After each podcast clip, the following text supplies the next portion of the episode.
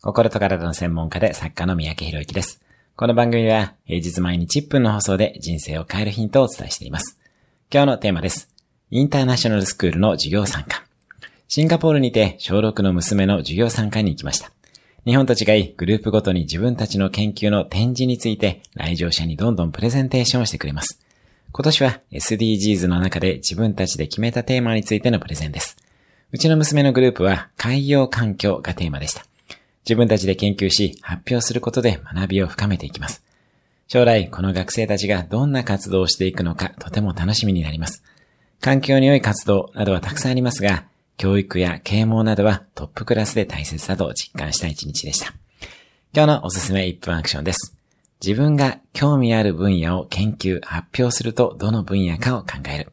今日も素敵な一日を。